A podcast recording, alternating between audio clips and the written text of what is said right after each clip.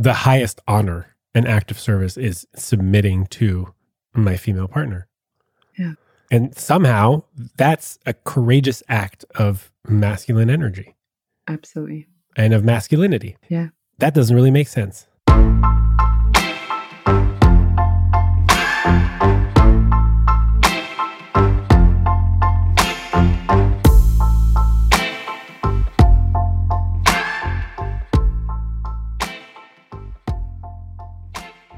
Whoa.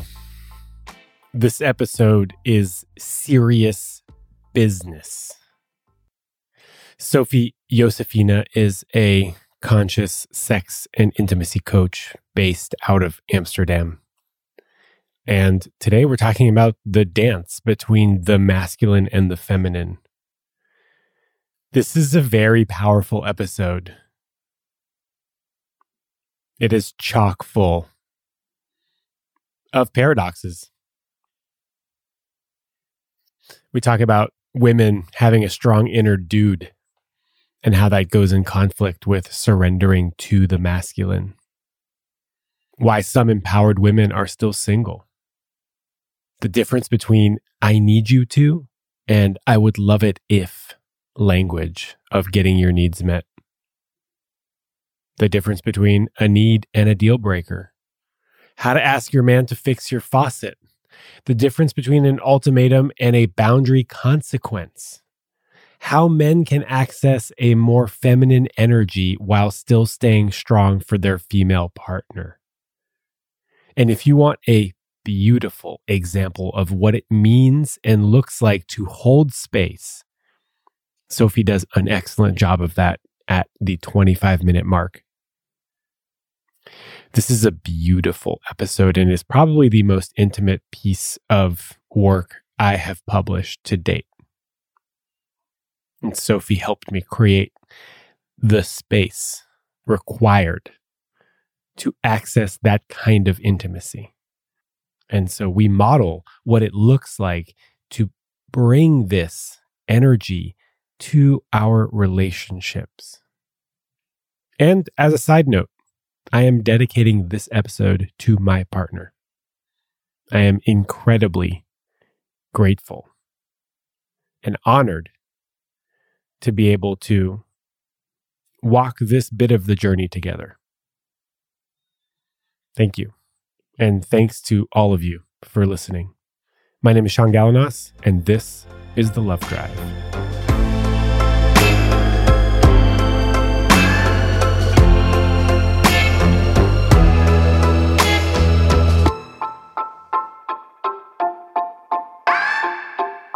I'm going to start in a different way than I normally start. Okay. So this is a this is a first time ever Love Drive podcast guest question number 1. Yay. Are you ready? Yes. Tell me. How's your heart? How's my heart? Hmm. My heart is having such a hard time melting and surrendering and opening.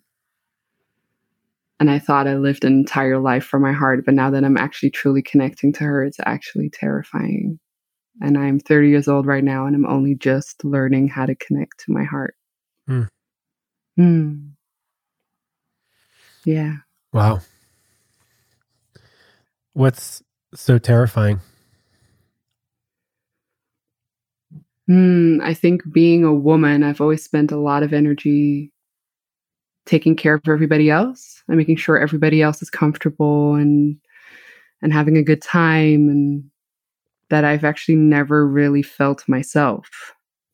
I've always deprioritized my own stuff for other people to be happy.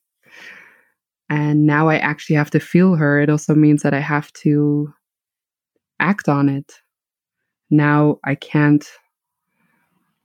Yeah, I, I when there is a no or when there is a yes, I, I have I have to do something with it. So it's terrifying. It's terrifying because there's no way back now,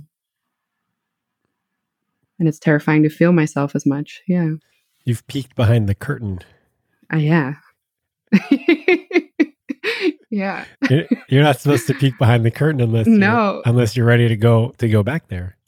I really have always said I was so ready. I've always been saying like, oh yeah, like for instance, I want a man that chooses me, and I want a man that is completely emotionally mature, and I want to open my heart, and I want to live fully. But now that I actually have to do it, it's terrifying. I never thought it would be terrifying, and I thought I would be so ready for this because I've done years and years of work, right? Until you get there. Oh boy. Yeah. Yeah, it is terrifying. Yes, it is. And it's ter- it's terrifying on the you know on the masculine side also. Yeah, why is it terrifying on the masculine side? Uh, for the same reason it's terrifying on your side. Yeah. Showing up and, and opening up to somebody means opening up to love, which also Yeah. means opening up to pain. Yes. I haven't figured out how to open up to one and not the other. Yeah.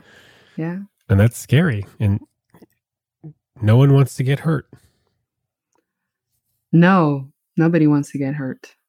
And I also don't want to get lost in the games anymore of all the distractions of not wanting to feel the pain or wanting to feel the the vulnerability and connection and, and, and love. Mm. I don't want to do the games anymore. And so I'm in this deeply vulnerable space of where there is really just love and vulnerability. And I have to sit in it. I have to be with it. And there's no blaming, shaming, judging to distract me. Yeah. Just because there's love doesn't mean that it's easy. No, no. Probably on the contrary. yeah, I think so too. I think so too. Yeah, probably on the contrary. How's your heart? Uh, um, it's open. Yeah. Um, it's also extremely fragile, Hmm. and it's sad. Hmm. Yep. Hmm. Yeah, this sounds very familiar. Hmm. Yeah, I didn't. I didn't really sleep last night that well, Hmm. Hmm. and there's something going on in my relationship that's just really hard to handle. Yeah. And that's the terrifying part is the turning towards it rather than away. Yeah. I can turn away. I've done that my whole life. I've numbed, I've distracted, I've walked away, I've I've ran away because I wasn't ready. Yeah. I wasn't ready to look at what's underneath all of that. And now I am, or I thought I was, hmm and it's hard. It's really scary. Mm. Because there's a lot of not knowing involved hmm because love is uncertain hmm and it involves another person hmm who's constantly growing and shifting and changing and that's what humans do. Yeah. And Yeah, I love where you're saying there that love is uncertain. It's so deeply uncertain. I don't think you can make it safe. It ceases to be. And I think a lot of our ways we try to make it safe and cr- try to create certainty. And I notice as I'm as I'm getting a bit older that you, I mean, you can't. I can't create certainty here. I can't make somebody stay with me. Mm-mm. Right. So for me to open my heart, I will always have to be in the vulnerability and the uncertainty. This feels like an epic transition because I've got it in my head about how we're going to drop into today's topic. Tell me. But before we do that, hmm who are you? So my name is Sophie Josephina, and I am a conscious sex and intimacy coach, and I'm right now based in Amsterdam. And I generally work with people, uh, both men and women, on the masculine feminine interplay, um, and both within ourselves as with others. Because I've seen in my own life, and I've seen it in many people that I work with, that we're not getting the energetic nourishment that we need because we also don't really know what we need um, and and really deepening your your understanding of masculine and feminine and and finding that polarity and, and finding the nourishment that you're actually craving is such a beautiful way to find healing and integration in life. So that's a little bit of who I am and what I do. And we're talking about what today? Love to talk about the masculine and feminine today. You know, I had a great transition, but I lost it. Darn it.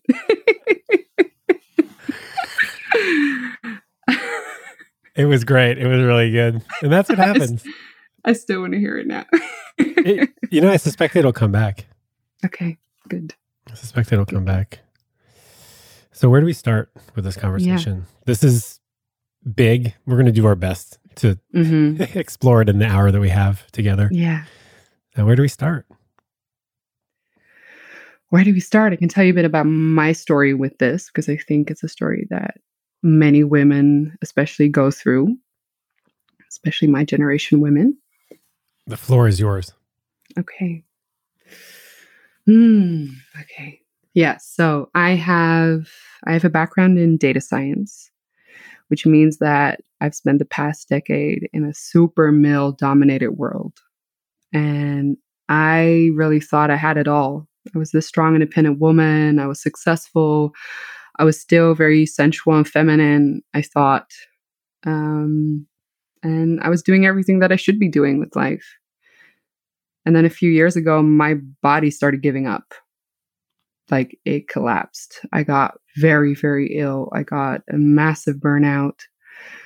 And I just didn't fully understand why because I thought I'm living the life that I want, right? Like that, that analytical, businessy leadership part of me is definitely a part of me. So why am I burning out?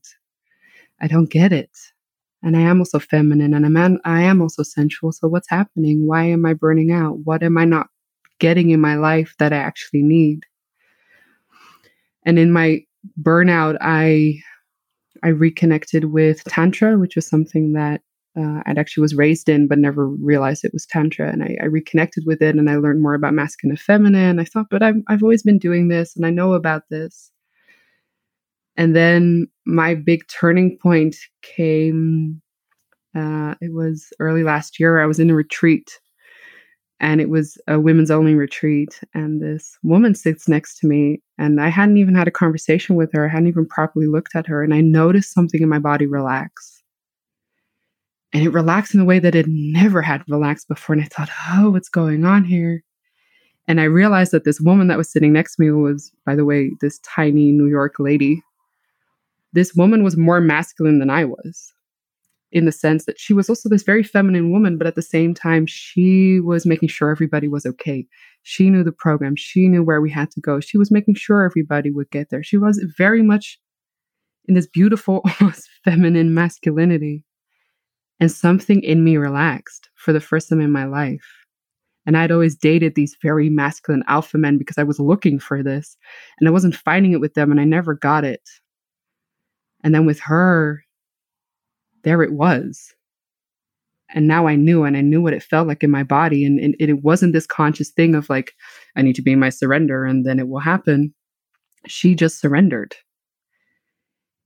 And it was from that moment that I finally knew what it was to be in my feminine that I couldn't turn around anymore and and I did this deep dive into what it means to be feminine and, and in which areas of my life I crave it in which areas of my life I um I actually don't crave it. So for instance for me in connection with my relationships, my love relationship, I crave this. I crave to be in that surrender. And for that I need to be with a man whose masculinity is stronger than mine because otherwise my inner dude doesn't give up. He doesn't give up that easily. Your inner dude? My inner dude, yeah. I love that. I have a very strong inner dude, a very highly developed inner dude, and I, as I suspect many women do. In in in the strong independent woman movement, I mean, we become very masculine. Actually, yeah, I've seen that before. Yeah, and it's it's this very conflicting thing like but i fought so hard to get to this independent place and actually it isn't serving me and actually i want to be surrendered. So what does that mean then? So um for me now it means that i it's a bodily experience now. For instance when i date people i notice if my inner dude relaxes And I don't I don't like go looking for the signs like how much is he in his leadership and how much is he in his masculine and bloody bloody blue. But I don't go looking for that, but I just notice it in my body when I'm across, especially when I'm dating men, when I'm across a man, do I notice that my inner dude is relaxing? Ooh. And when my inner dude relaxes, it means that there's something in his masculinity that I'm trusting. Hmm. And when it's not there, I actually don't continue to deepen the connection with them because I know I will then get into a very strange polarity or connection play of two people competing with each other. Mm. Because my inner dude is so strong, he doesn't give up very easily. And if that was with another man that would like to be the bigger man, then we're just going to be in competition. And I'm also, I'm not nourished by being in relationships with men that lay in my lap and lap and never get up anymore.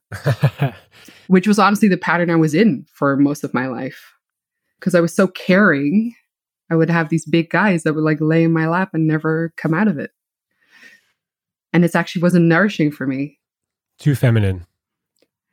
I think I I made them also feminine because of my energy, but they're they're because I think this this is also like I, I, work with a lot of men, so there's there's a pain in men that there's not a lot of places for them to be feminine.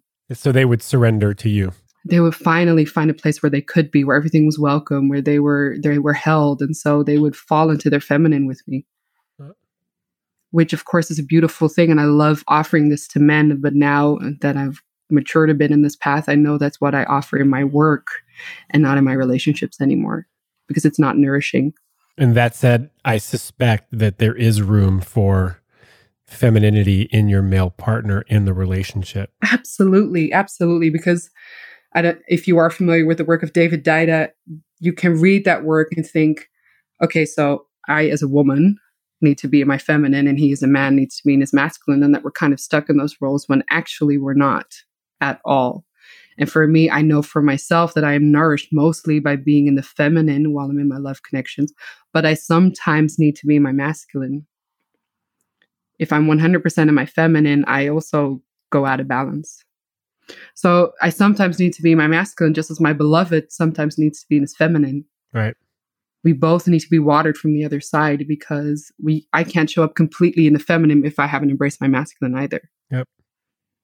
And that's the same thing for men. I can feel men, they can be amazing space holders and presence, but for that, they need to be able to hold themselves in their own emotions, to hold themselves in their own feelings. Otherwise, I don't feel their masculinity as strong. So it's, it becomes a bit confusing, I think, the deeper you go into this.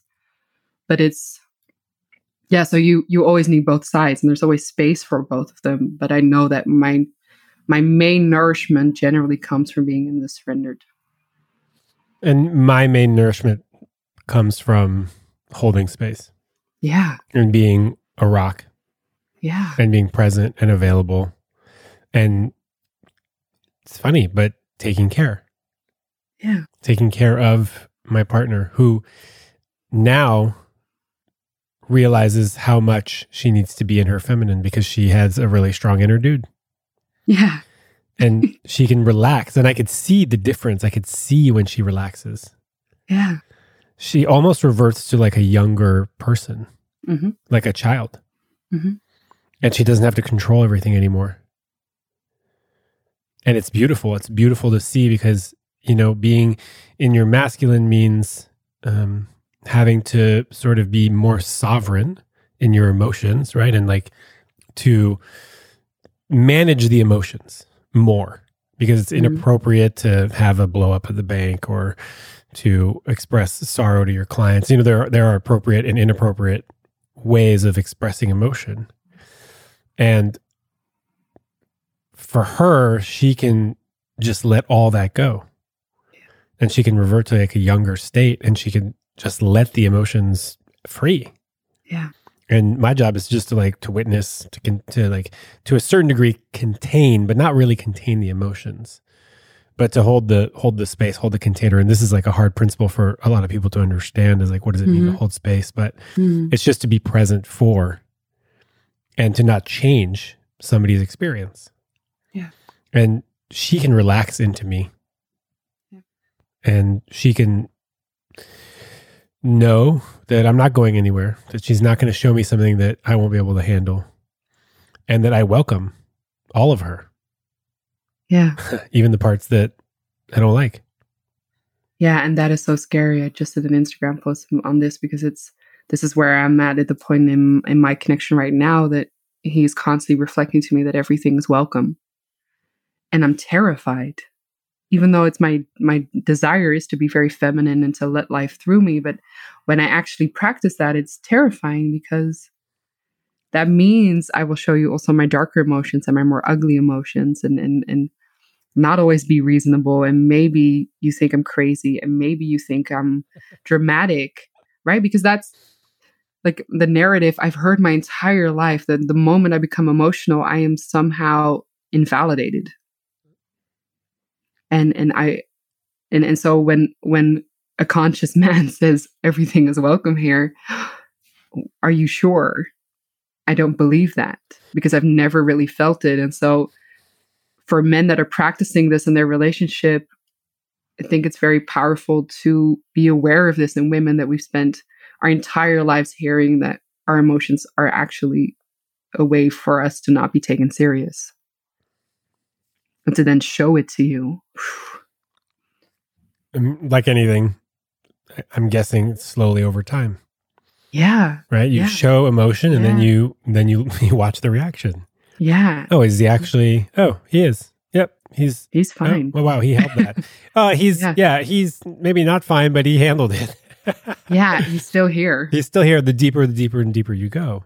Yeah. To to maybe to a point where you just have absolute trust that um, you can really show your full feminine power to a man.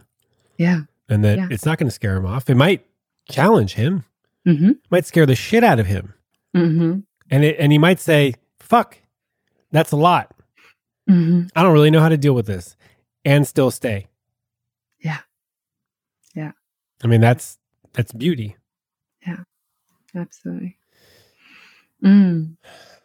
I wanted to ask you about something you just mentioned. You said you loved being in your masculine, and you said holding space and and also caring.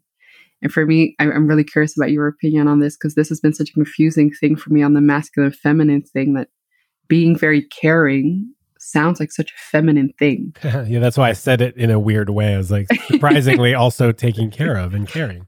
Yeah, because when I'm, I've always learned that that's what it means to be a woman, right? We're super caring. We we make sure everybody's okay. When actually, for myself, I've noticed that's brought me further away from my feminine essence. yeah. Um. Some, I'm just thinking. Sometimes it just means like like making a plan. Yeah. Hey, babe, you want to go out Friday? Yeah. Do you want me to just handle everything? Oh my god. Yes, please. Yes, please. okay. Yeah. That's yeah. that's caring for. That's taking care of. So she doesn't have to do any of that. Yeah. So she can continue to do whatever the fuck else she needs to do and not worry about Friday. Yeah. I got Friday taken care of. Oh, that sounds so delicious just listening to this. and by the way, Friday, it's always excellent. Right. It usually just involves three or four hours of lovemaking, plus right. like su- sushi. Well, that sounds wonderful. it's very simple, actually. Everybody. yeah, it's very yeah, but that's the thing. It's so simple. It's so simple. It's more about kind of the energy that you inhabit, like the energy of I've got this. Don't worry, I've got this. Hey, I'll make breakfast. You can just fucking meditate or play the guitar or whatever. Yeah, I've got this. I got this. And it's sometimes it's just that. Like that's how I say it. It it might sound like dismissive alpha male dude. It's like I got breakfast. She's like, "Can I help?" No, no, no. Just go fucking play the guitar. You know, and like that's what she wants. so, what to you is the difference between that and like alpha maleness, or or maybe like kind of the the old fashioned dude? Mm, there has to be an element of knowing that you're doing it in service of. Mm not just because you want to control everything. Hmm. Right. So there's this element of knowing that this is what she needs. Mm-hmm. And also, if she says, you know what? No, I really want to help you with breakfast. Cool. All right, let's do it together. Hmm. It's not insisting on, right? Like I can let go of all of these.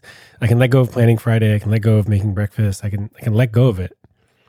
I'm not invested in that outcome. Right. I'm making a bid, right? The bid is like, I'll take care of this. I suspect that you'll be just as happy playing the guitar. Yeah. If not more. Yeah. It's actually being of service almost, right? It's a, I mean, it is being of service. Th- Yeah. You know, I had this conversation with Dr. Alexandra Solomon last week about her new book, Taking Sexy Back.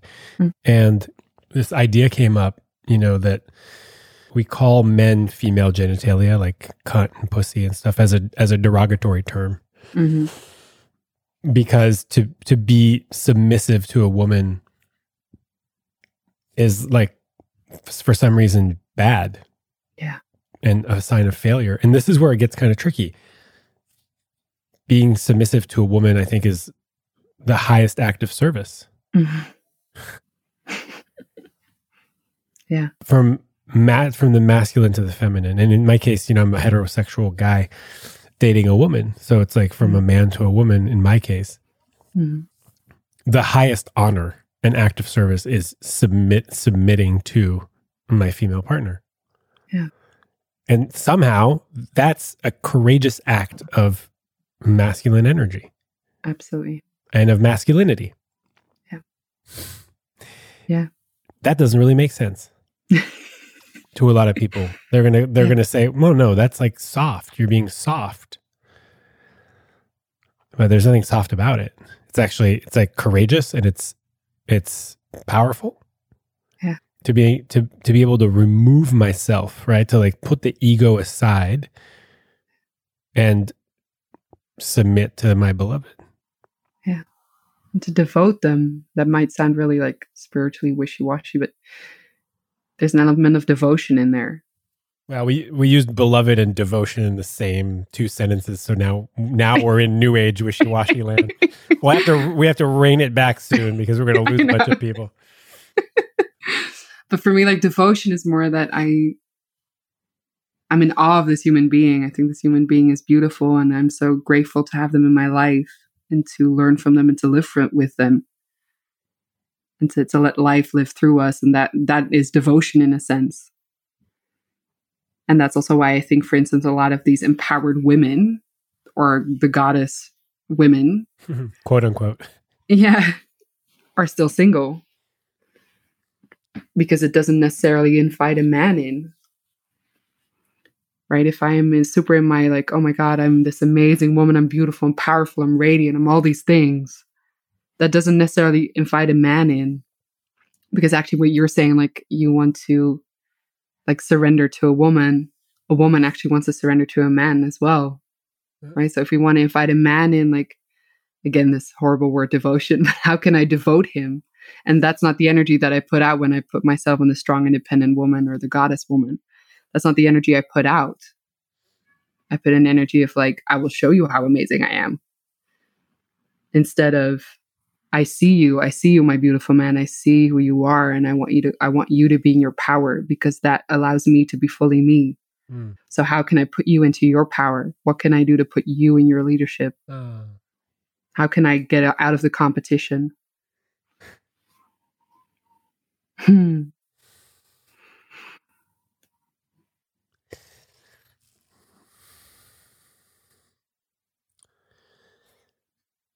Yeah. That brings up a lot. Yeah. Hmm.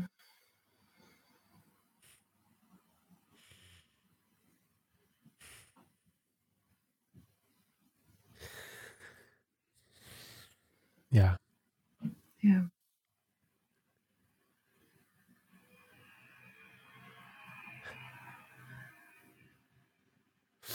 That just reminds me of the posture that my partner takes with me. Yeah. Hmm. And how good that feels. Mhm. to have to have somebody do that. Mhm. Yeah.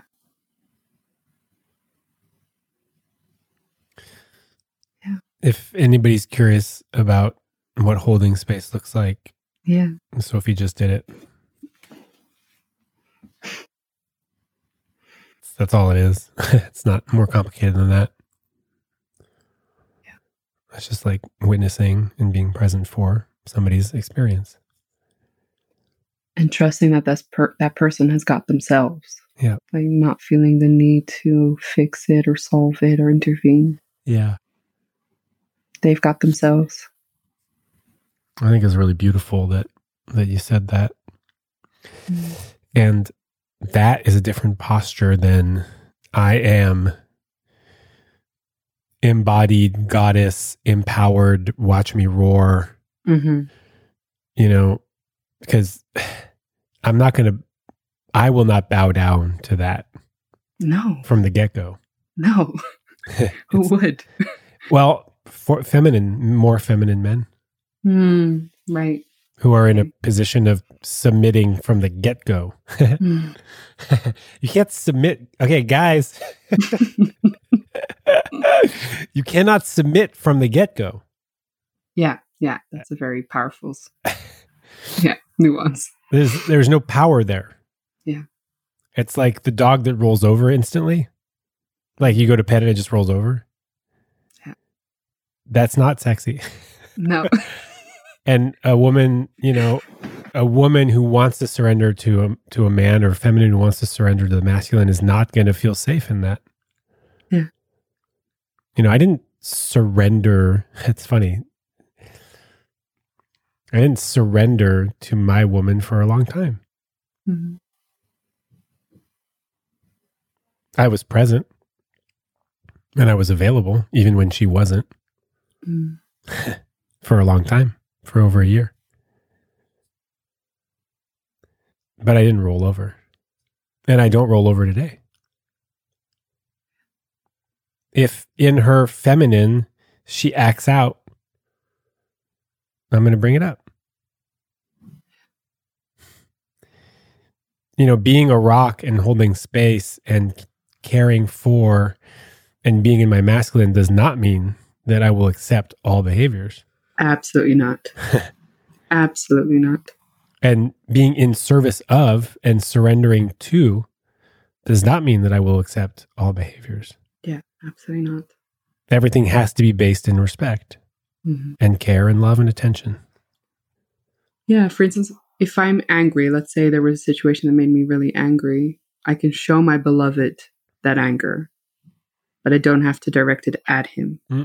Even though he he may have been the person that made me angry. Screaming at him is something very different than him seeing the screams coming from me. Yeah.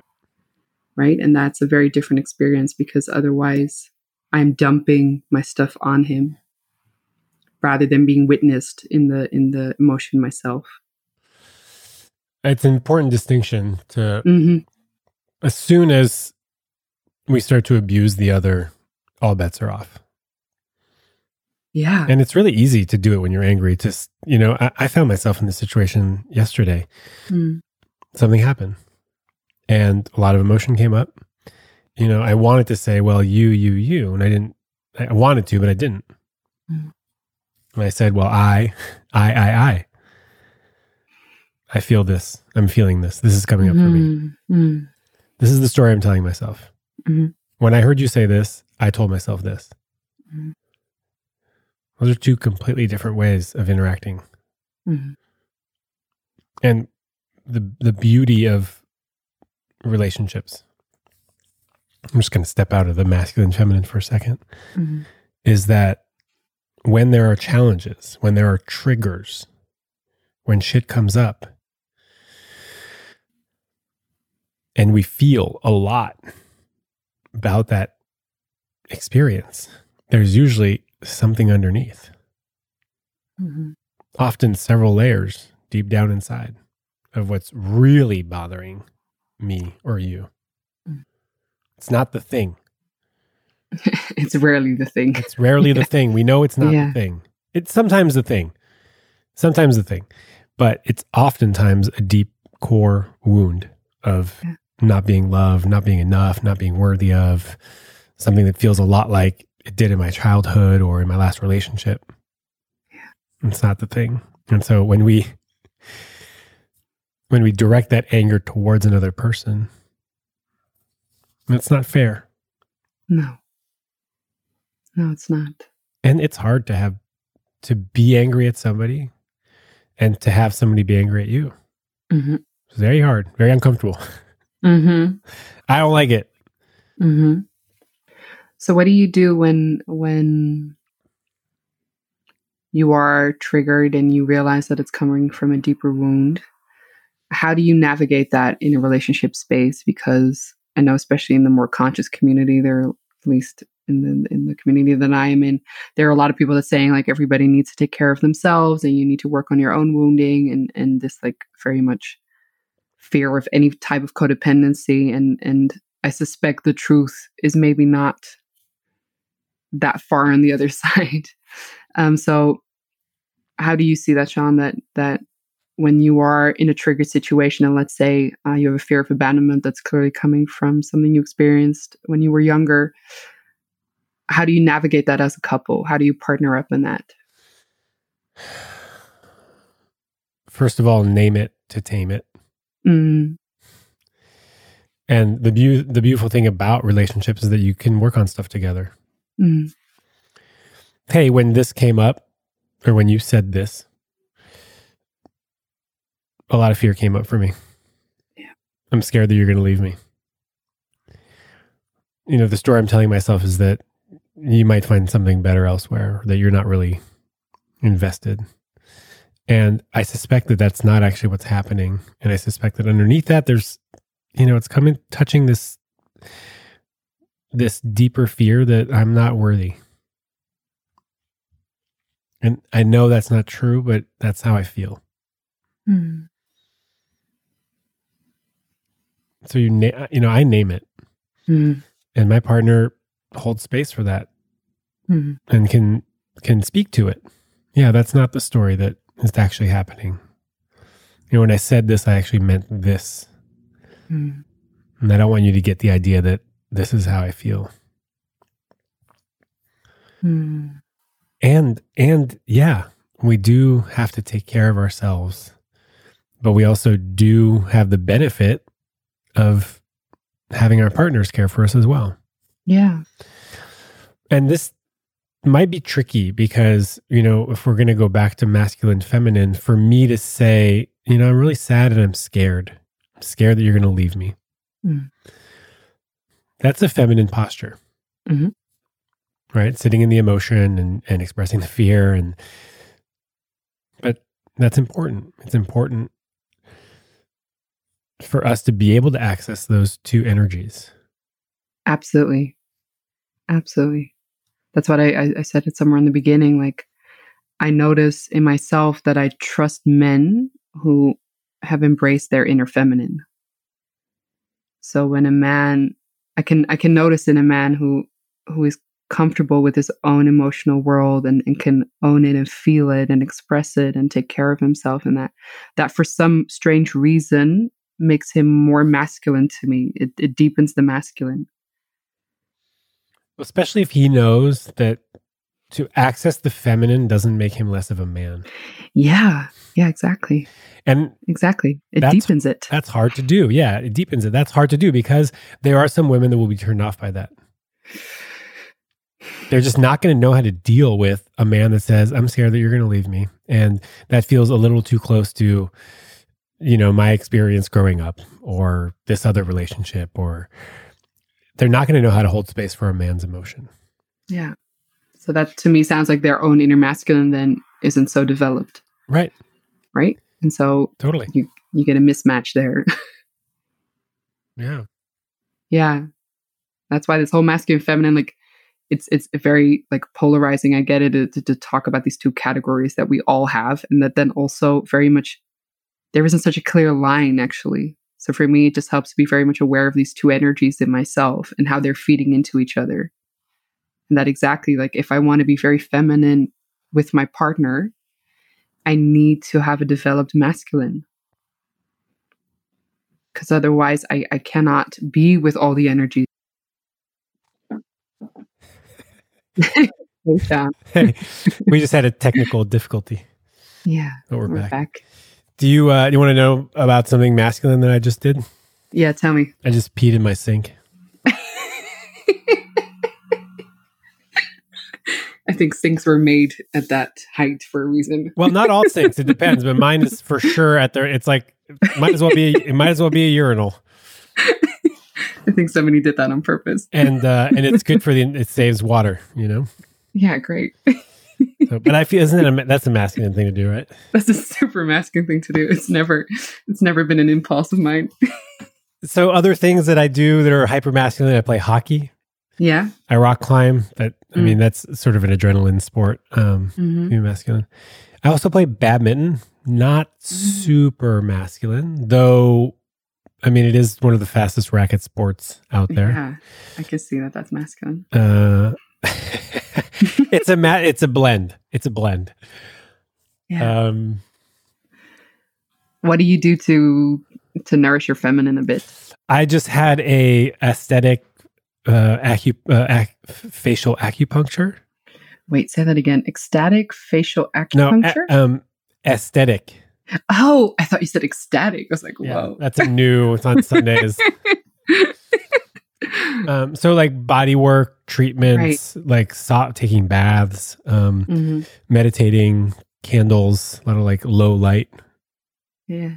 candles, like nice smelling stuff, lots of herbal teas, Yeah. things that like support the body. You know, Beautiful. uh, talk about my feelings. Good. uh, cry. Yeah. A lot. So much since so much since September. Um, and just like really going for it. Yeah. So this is my practice. Like I'm I'm a terrible crier. I Mm. barely cry. And for me, my goal is that I could cry because I had a long day. I'm always very jealous of people who can cry because they had a long day. Mm. I can't even imagine it. I'm so like in business mode constantly that I just I, I, make no space for crying. Hmm. And so for me now, my my self practice is to connect to the vulnerability within myself and to slowly create space for those things to flow. Because I've never done that. I've never done that. So I think it's so beautiful to hear that you were so connected to that. It's a new thing. Yeah. It's relatively new. I've always been connected to my emotions, but I haven't really let them flow that way. Yeah. And when when I feel it coming, I let it I let it come and I might actually even induce it even more by listening to a variety of different songs. Mm. Uh Are you able to share this with other men? Mm, I mean, I think I'm able to. I just don't. Mm. I don't have a problem sharing that with other men. That doesn't Mm. that doesn't threaten me or scare me or mean that I'm any less manly than I am. Mm. Uh, I don't. It doesn't come up.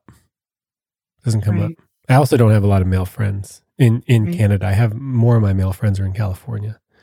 Mm. Um, yeah, This is also something that, and yeah, working with men, it it really saddens me because I hear in so many men that they do actually have a very rich inner world, but very few spaces to share it, and and it often happens in relationship, um, in in because the women or women create a safe space for them to do that, but that's often the only split, the only place. yeah. There's you know men's circles. Yeah, but I feel like that's a really nichey space. yeah, So niche that I haven't even ever been to a men's circle. really. Yeah. I'd love to. I mean, I I I went to a retreat in September and and, and my everything just broke open. Right. I remember you telling me about this. Ritual for men, ritual for women, and it, it was really beautiful. There was a part of the whole weekend where we it was just us men Hmm. walking around with our shoes off uh, in the woods, you know, sort of like on a mini pilgrimage. And and it was really beautiful. It was super touching and we Mhm. all got, you know, we had this rule where anyone could stop the walk and just share something. Hmm. And we didn't get very far because we were all just sharing. and That's so beautiful. it was a it's a it was really touching it was really really touching to hear that you know one of the themes that came back over and over again is that men don't have this space yeah. to share with each other Yeah. and to cry Yeah. and it and all that often gets dumped on the female partner hmm Yeah. because they created the space because they're used to creating the space Yeah. it's their job Yeah. i mean it's not really their job. It's the job that they've been given Yeah. by society. So for me, one of my bigger shifts in relating to men has been to not do the emotional hygiene for them anymore. So I had a tendency that whenever I was around one of my men, I would say, "How are you feeling? What's going on? What do you need? What what's happening inside of you?" I would constantly do their inner checks for them. Mm. Oh, I noticed something just happened in you. Tell me what's up. Mm. And I stopped doing that. My God. And it's been so transformational because they now have to take care of themselves. Yeah. And it's not to say, I don't care about you anymore. It's actually my energy behind it is I completely trust you that you've got yourself and that when you want to share, you will. But I don't have to do it for you. I don't have to take care of you for you because I know you, I know you can do it yourself. And you want to be with men that can. Yeah, but it's also, I can imagine as a man, if you've always been in relationships with women that do the emotional hygiene for you, there is, you don't know any better. Right? Because if you were upset, your woman at a certain point will do the digging for you and figure out why you're upset. And if she wasn't doing that, you at a certain point will have to do it for you. Well, you'll you'll be constipated. Yeah, exactly. Something will start protesting because this needs to be cleared up. And it might not be. Like it might you might not do the work and that's that's on you. Yeah. Then that's your path. Your path is to be constipated, emotionally constipated. yeah. and your job, you, your job is not Yeah. to teach men how to Exactly. how to shit their emotions. Exactly. That's their, I'm that's done their teaching men. Yeah, you're done teaching. men. Yeah. Yeah. I mean that that's you know we're kind of talking about this people pleaser thing where Mhm. people kind of take on jobs that are not theirs Mhm. to take on, and Mhm. I stopped doing that a long time ago. Yeah. It's just not my work. Yeah. And in fact, when I people please or I take on your work, I'm robbing you of your opportunity to do your work. Exactly. I'm robbing you of your opportunity to speak up when something's not right, to say no when you want to say no, to say yes when you want to say yes. I'm robbing you of all of that. Yeah. And also, you're robbing somebody from the experience of maybe going through shit Absolutely. That's because we all need to, right? We all need to at some point in our lives. Maybe shit ha- needs to hit the fan in your life. I don't need to save you from that. Mm. That's a blessing in disguise that you clearly need to go through. And for me, like, I had a realization this year that the caretaking was a way for me to stay in my comfort zone. Mm. So as long as I'm loving and I'm caring and I'm there for you and I've got your back and and and I know what you need and I'm constantly checking in with you, it's a way for me to stay so insanely comfortable because I never have to get vulnerable. As long as I'm taking care of everybody, I do not need to become or I need I do not need to get um vulnerable. And here's where it gets interesting. Yeah. When you're in the presence Mhm. of a man who can hold you Mhm. and be in service of you and hold space and and be your rock, you can then take care of. Because you know that he can take care of himself, Mhm. which means that your support is in addition to his own support. Yes. You're not doing it because he can't do it. You're doing it because you want to, because you want your man to grow. Yeah. You want him to be stronger. Yeah. If I, and, and here's where it also gets interesting. Mhm. If I hold space and take care of my woman, Mhm. she will then feel safe to do it for me. Mm. And we continuously grow. Yeah. Because she wants to see me grow. Yeah. She wants to see me lead. She wants to see me in my power. She wants to see me do my work. Mhm. Right. My work now is is is spreading love and and helping people love. She Mm. wants me to do that because she knows that the more I can do that, the more I can do that with her and with commun- our community and with our family. And it's a, just a it's a beautiful cycle. Yeah. So being in your feminine doesn't mean just sitting on the couch and and having your man do your pedicure. no. There's an element of being of service to him as well. Yes. Yeah. Yeah. And that's why this whole thing is a paradox. Yeah, that's why the deeper I'm going into this, the more things start to fade. Because, for instance, for me, with my beloved, when he can go into his feminine, but it still feels like a masculine move, if that makes sense. Mm. Like it feels like he's always in the leadership of the polarity that is there. So I don't go, I don't step into the masculine unless I feel him going into the feminine. And then I'm like, okay, cool. I'm gonna do the dinner tonight. I'm gonna make sure everything's done. Like I'm I'm totally happy doing this. But I would never really initiate it because I don't I don't feel that need. But when there is space, I happily move into it. So he always feels like he's leading the polarity in where we are, and I just get to flow with it. And so that still feels like a masculine move to me. Mm. Well, because he's also saying, actually, this is what I need right now. Yeah. He'll literally say, like, I I need to just get a massage or be held, or I just need to not do anything tonight. And I'm like, okay, I got this. And then I'm actually excited. I'm like, okay, what am I gonna do for dinner? Yeah. I'm excited to take that role. Yeah. How can I how can I care for you? Yeah, I want to take care of you, of course. But it's not it's not something I will initiate very much myself. But if there's space all of a sudden, then I gladly move into it. And so that to me still feels like a masculine move because I am just following the polarity. It is masculine to know what you want and be able to request it. Yeah. Yeah, and to design it. So I had this experience um maybe like a month ago, maybe a little bit more, where I was just really, really tired. Mm. And also, you know, I wanted to make love. Mm. I was just so tired. And I said, you know what? I, I want to connect with you. I want to make love.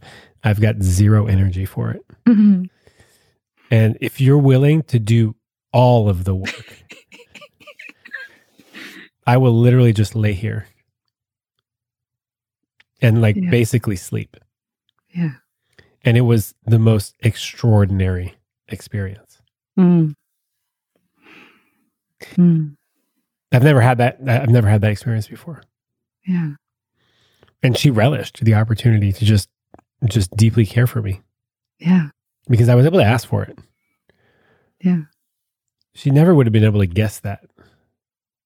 You know, imagine if if we had just started making love and I, I had just like played the same old role and I'd just been exhausted and just like Yeah. not present Yeah. and still trying to be the active partner and yeah. She would have felt that. She Oh would have thought something's up. I don't get it. baby, I'm Yeah. exhausted. Yeah. She was like, "You you can literally sleep while I make love to you." It was life changing Mm. to be able to first of all to just to be able to name that and not have any fear that didn't it that it meant that I wasn't a man, Mm. that I wasn't able to perform, that I wasn't able to like make it happen. Yeah. And then to just be lovingly cared for in that way, affirmed that my needs matter.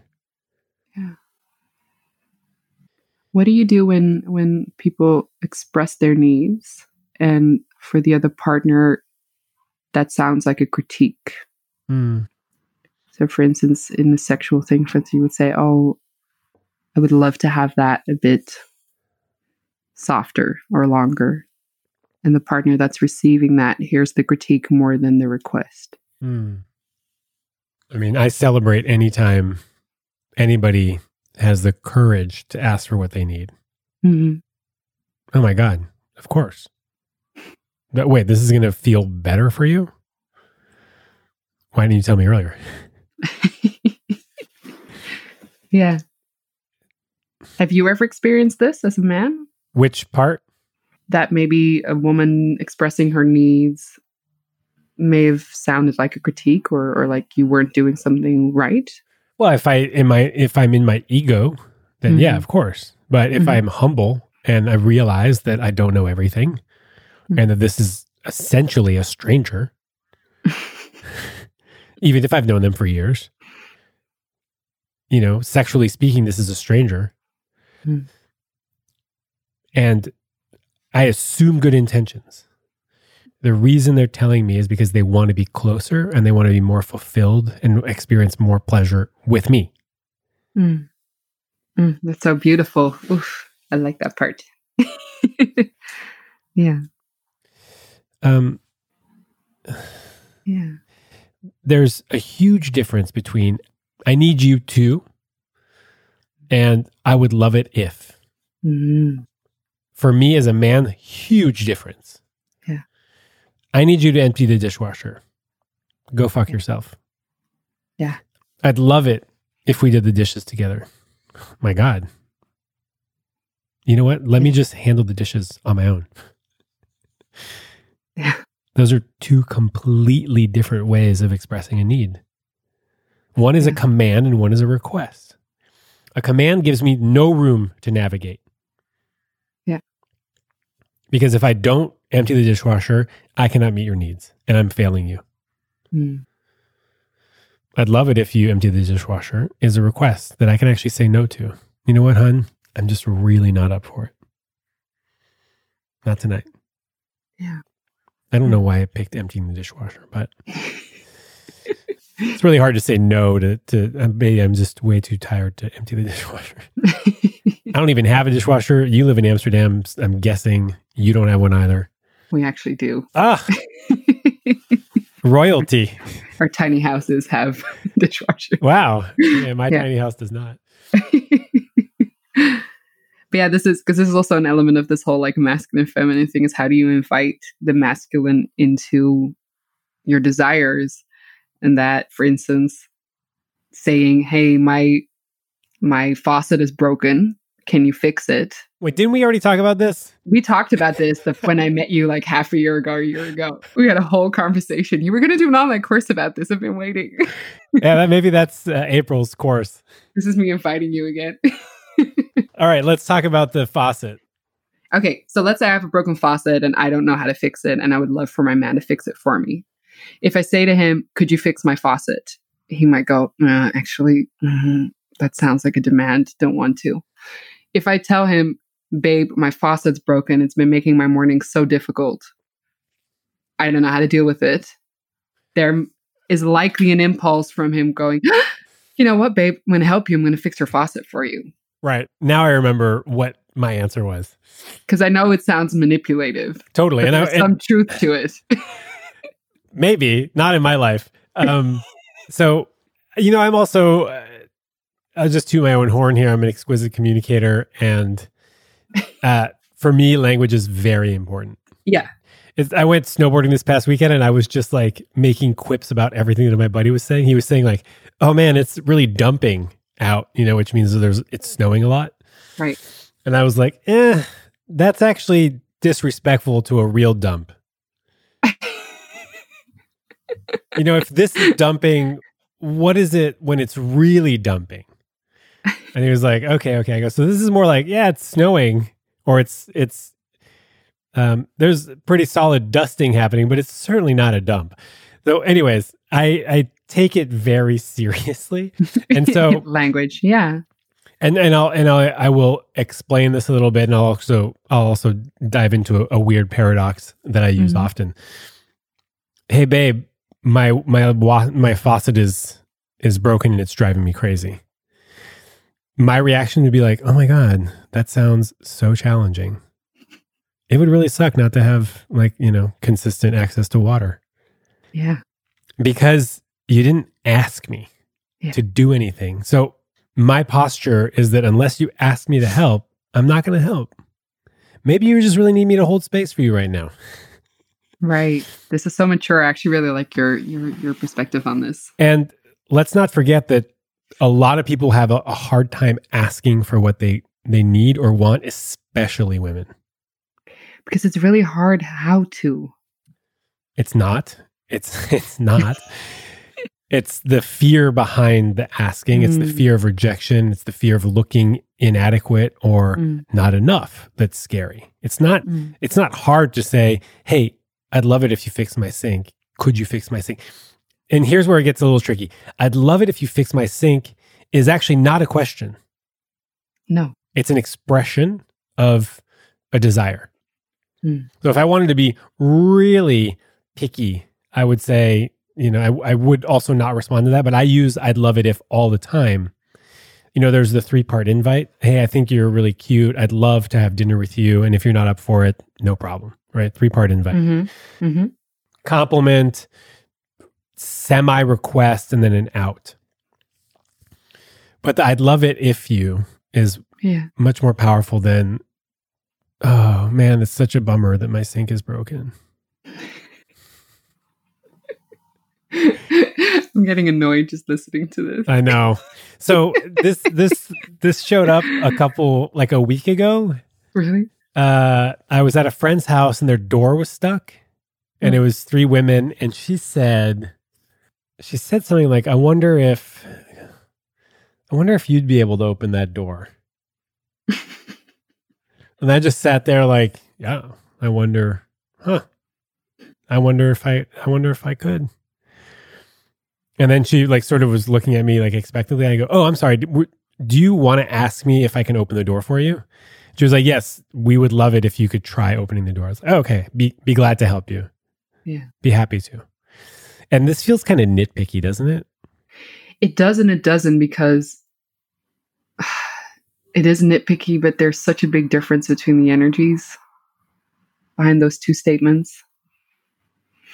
It matters. It it matters, and also, you know, women for the most part, and just people in general, have a hard time asking for stuff because we we want to mm. look like we're self sufficient.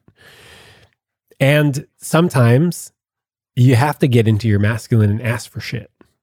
Yeah. You're not going to get it Mm. unless you ask for it. And so, me sort of not responding to her quasi request of opening the door is an opportunity for her to ask for what she needs Mm. in a safe way. Like we're, we were just around the kitchen table. It was, you know, it was safe.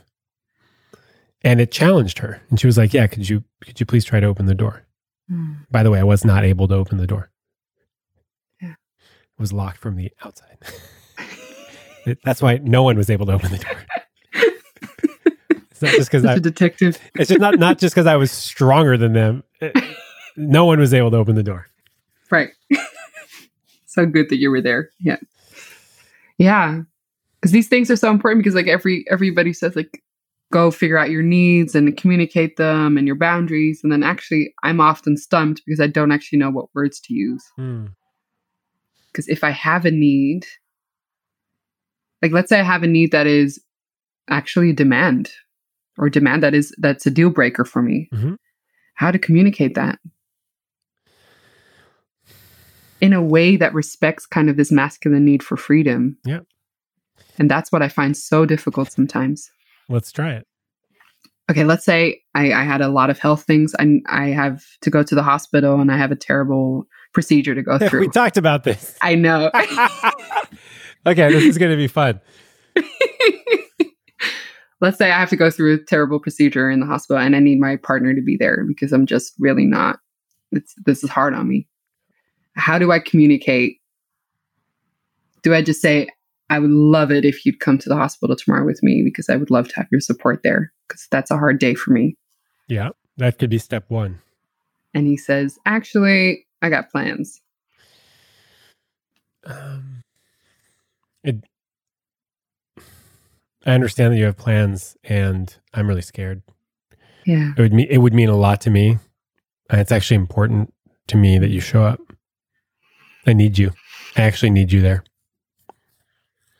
Which is now it's tricky, right? Now we're using need language. hmm I need you to empty the dishwasher. It's a little different than I need you to be there. Yeah. I'm really scared. Yeah. You know, Hmm. dishwasher and a sex act or whatever is different than I'm I'm at the hospital and I'm going to go through a procedure. Yeah. So then he can say, "Babe, I understand and I can't make it. I've got a really important thing at work Hmm. and Mm. I'll be there with you in spirit and I'll be there after when I can." You know, when we're talking about health stuff, this is a different ball game completely. But there might be other things for other people that just feel like they are very essential, right? So hospital might be an extreme example, but well, we can we can stay with the hospital example just to show you what it looks like. hmm, Uh, what if that is a deal breaker for you? yeah, Hey, honey. Um, I don't want you to do anything that you don't want to do. And I need to be with somebody who takes this kind of stuff seriously. Hmm, And if you don't want to be here for me, that's okay. I'm going to probably have to take space from this Mm. relationship. hmm, And that's not an ultimatum. That's a boundary. yeah, It's you expressing what's important. Yeah. And what you're going to do, you know, it's a consequence. Yeah. And What's the difference between that and an ultimatum? Because I could imagine somebody receiving this could receive it as an ultimatum. if you don't come to the hospital, I'm going to leave you. That's an ultimatum. That's a that's a tactic Yeah, to get someone to do what you want to do. Hey, yeah, if if you don't show up and if you can't show up for me, that's okay. I totally understand. I'm going to do what I need to do to take care of myself, right. which means probably taking space from this relationship Hmm. and giving it less priority. The energy behind it sounds so much more loving. Well, it's also self-loving. Yeah, like loving towards yourself and just saying like, okay, but I love myself, and that means that I then will take some distance from this. Yeah, this is important to me. Yeah. Yeah, yeah, it's the energy behind it. It's beautiful. Hmm. I mean, I've never done any of this, but that's how I would do it. Do we never graduate from relationship school? Uh, no. Oh my god, I'm a I feel like a child, like a toddler. right? I feel like a toddler driving a Ferrari. No idea what I'm doing. Right. There's a lot of tools and I'm just like hitting buttons and stuff. Yeah. Yeah, I get it. But there's intention behind it. You know, love and love and respect and and trying to be as kind as possible. Yeah, kind of taking the charge out of it. I, what I hear in the difference between the the things that you're constantly postulating is there's a different charge behind it. Mm. It's not. There's this beautiful book called Getting the Love You Want, and he talks a lot about like war zone versus partnership. Mm. That a lot of couples are in just like I'm not getting from, from you what I want, and you're not giving me this, and when actually there can be a partner thing like I'm taking care of myself and I'm loving myself and I see you and that either matches or it doesn't but I'm not going to demand things or Mm. or or guilt trip you for being something Ugh, so hard not to. it is that's we- that's how we started this conversation right it's so hard to be in your heart Yeah, it's funny. I, you know, I fe- I felt very safe in my relationship up until a few, like a few, like a day ago, Hmm. and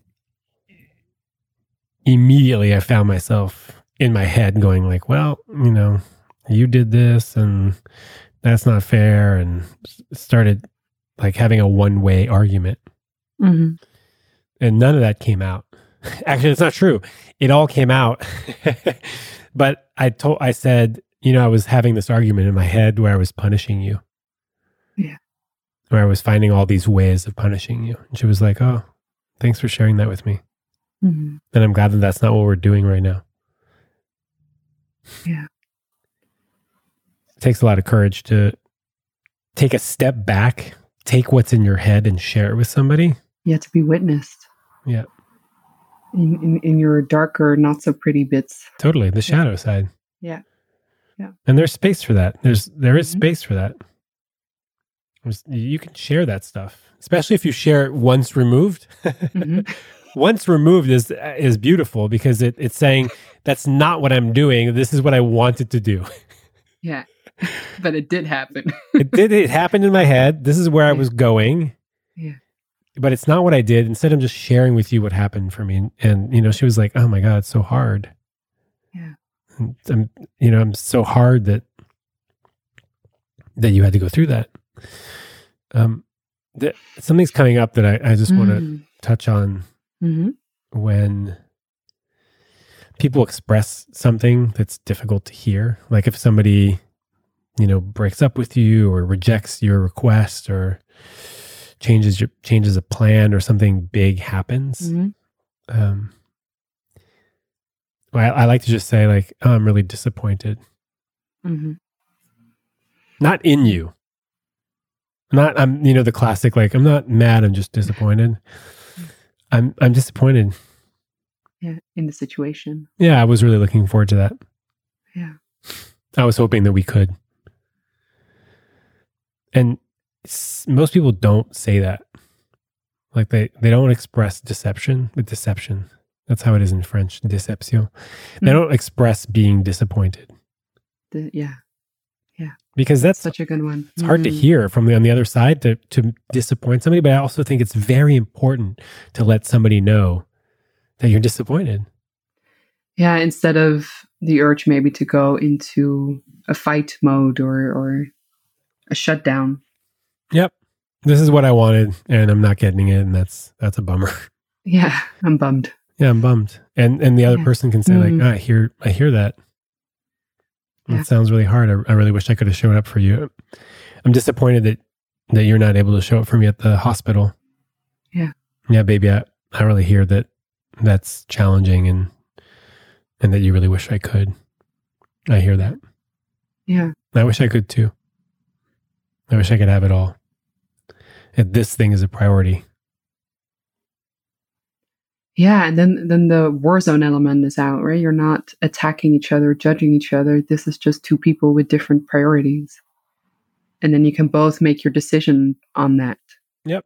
You have in, you have more information. Yeah. Yeah. Yeah, beautiful. You should make a course on how to fight.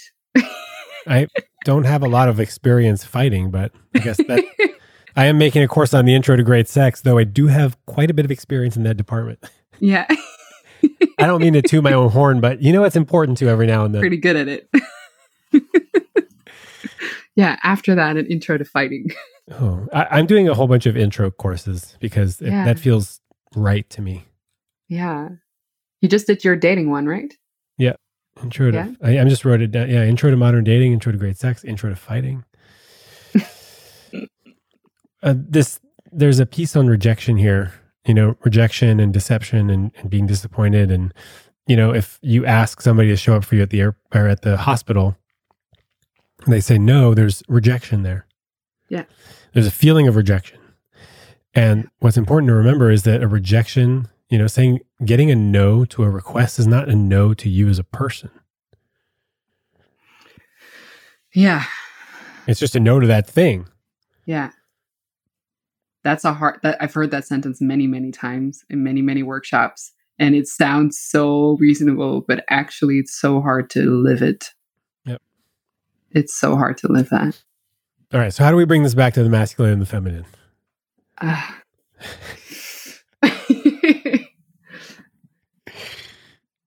That I think maybe expressing your needs requires a certain level of masculine energy and feminine energy. It's both this vulnerability and this clarity of, yeah, this is where I might need something or I would love for you to, to show up for because I don't feel my strongest and I don't feel my, yeah, so it's a beautiful combination, I think. And, you know, as a man, if I hear I need you to, I shut down.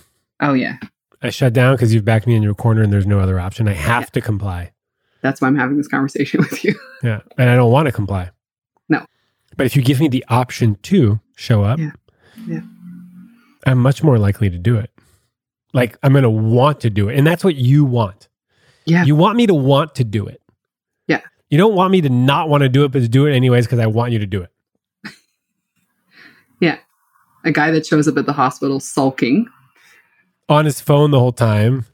is not what I want. No, you want some dude to show up and say, "Hey, you know what? It would mean the world to me Yeah. if you showed up at the at the hospital because I'm really scared. I've never been this scared before, and you being there would make me feel so safe."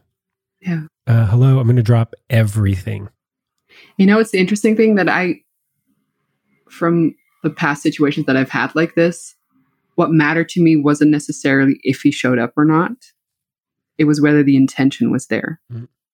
So if the response had been, I see you, I wish I could be there, I really do. I have something I can't move, but I'm going to call you straight after that appointment because I'm there with you and I'm, I'm, I've, you know, I'm, I'm, I'm thinking of you. Yeah. Then it actually wouldn't have mattered, or doesn't matter if he if he shows up or not. It's the intention behind it. Yeah. And so I don't necessarily want to demand my beloved to do something. I want to invite his intention Mhm. to be there. You want to invite him to show up. Yeah. You don't want to make him show up. Yeah. When you invite him to show up, and then when they show up, you can actually like they're showing up because they want to show up. Yeah. It's a lot different than showing up because they have to show up. Yeah. And that when they don't show up, it's not out of like apathy. It's there's still a f- a a sense there of, but I'm with you and I'm thinking of you and and and I'm still partnering with you in this. Unless they're not with you and they're not thinking of you. Exactly. And Yeah. we, we want to know that. We want to know that by making requests where they are they are free to act, right? They're free agents. Yeah, I really love this about you, Sean, and all your like free love advice. There's something very, I wouldn't say cold, but very like very simple. You're like, well, then don't, right? Then they're not your person. yeah, it comes off a little harsh sometimes. No, but it's because it is that simple. And I think, especially in dating, we're all just making excuses like, oh, but maybe he's better then, or maybe I could deal with this then, or maybe I could be with it.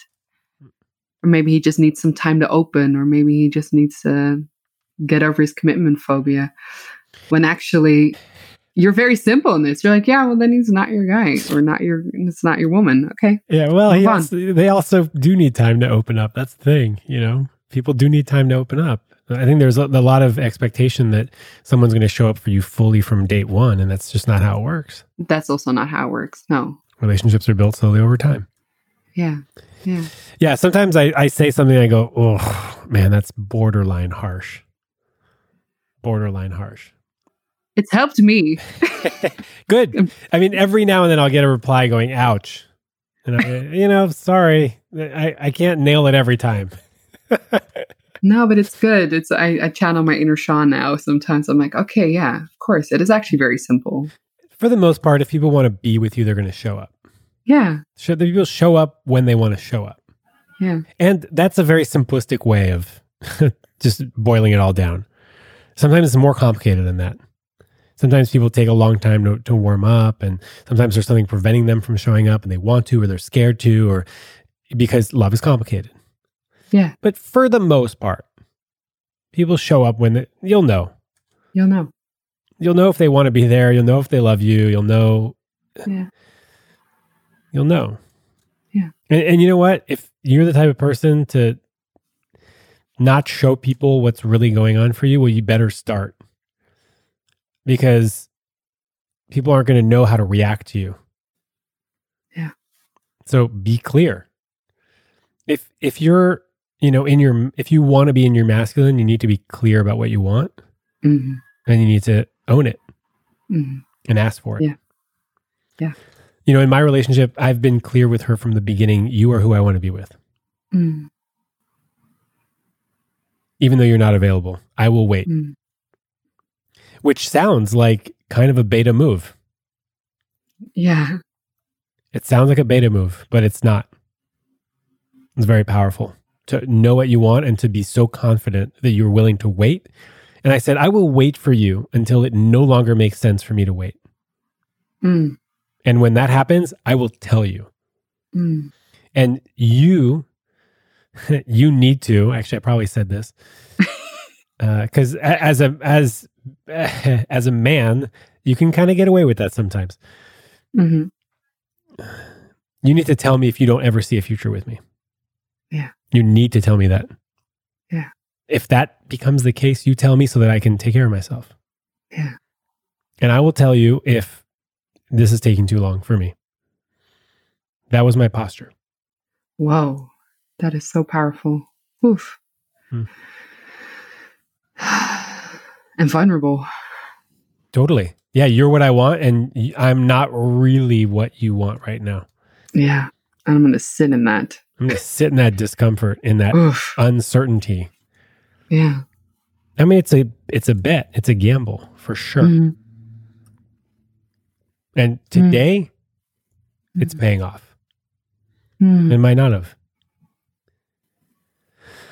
Mm. So beautiful. Mm. I'm devoting this episode to her. I like that. That's beautiful. Yeah. Mm. Yeah. Breaking open. and sitting with Yeah. sitting with so much discomfort it's Mm. it's so uncomfortable to to love hmm it's so uncomfortable for for men and women and anybody in between and outside of no matter what energies you come come to the table with Yeah. it is so hard to love Yeah. and anybody who says it's not is fooling themselves and everybody around them Yeah. Yeah. I don't Yeah. trust them for a second Yeah. Yeah. and whoever is listening you are doing the best you can with what you have. And sometimes your best is not that great and that's okay. Yeah. because we can always learn and grow and shift and attune and adjust. And that's part of being human and part of being in relationship. It's a you know i was thinking about this earlier. You were talking about you know it's a paradox. It's it's, it's a paradox. It's masculine and feminine. It's Yeah. Within two people it's all those energies and i was just thinking like oh it's a dance Yes. It's so much a dance. it's a dance of energy Yeah. and of people Yeah. and you know what fucking dancing is hard Yeah. for most people dancing is terrifying show me somebody i mean there other than professional dancers most people really are scared of dancing Yeah. Yeah. And i think most people are scared of loving too Yeah. myself included yeah. Another one here. okay great welcome to the club everybody Terrified of love. turns out the lovebird club is just full of terrified little lovebirds that are doing it anyways Yeah. that are showing up anyways Yeah. Mm. i feel like this is it This is beautiful. this feels like a a good place Yeah. do you feel complete I feel so complete. oh my god Mm. i'm all filled up Mm. Me too. my cup overfloweth With some Dutch water. dish water yeah but overfloweth so that i can give to others Yeah. i mean i think that's also it's important to note that like when we when we are full we can we can give from our overflow Yeah. But first, we have to fill it up. you got to fill up our own goddamn cup Yeah. Yeah. final question Tell me. what does love mean to you Mm. What does love mean to me? Oof.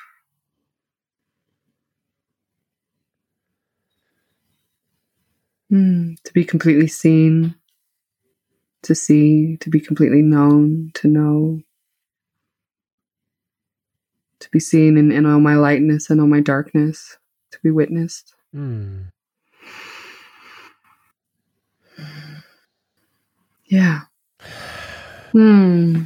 Beautiful. I'll Beautiful take that. i'll take Mm. that Hmm. to be seen and witnessed and known Yeah. as much as anyone can know anybody Yeah. yeah. a little bit Yeah. over time A little bit. Yeah. Mm. thank you so much Thank you, Sean. my god This felt like such a journey. my my goddess my beautiful empowered goddess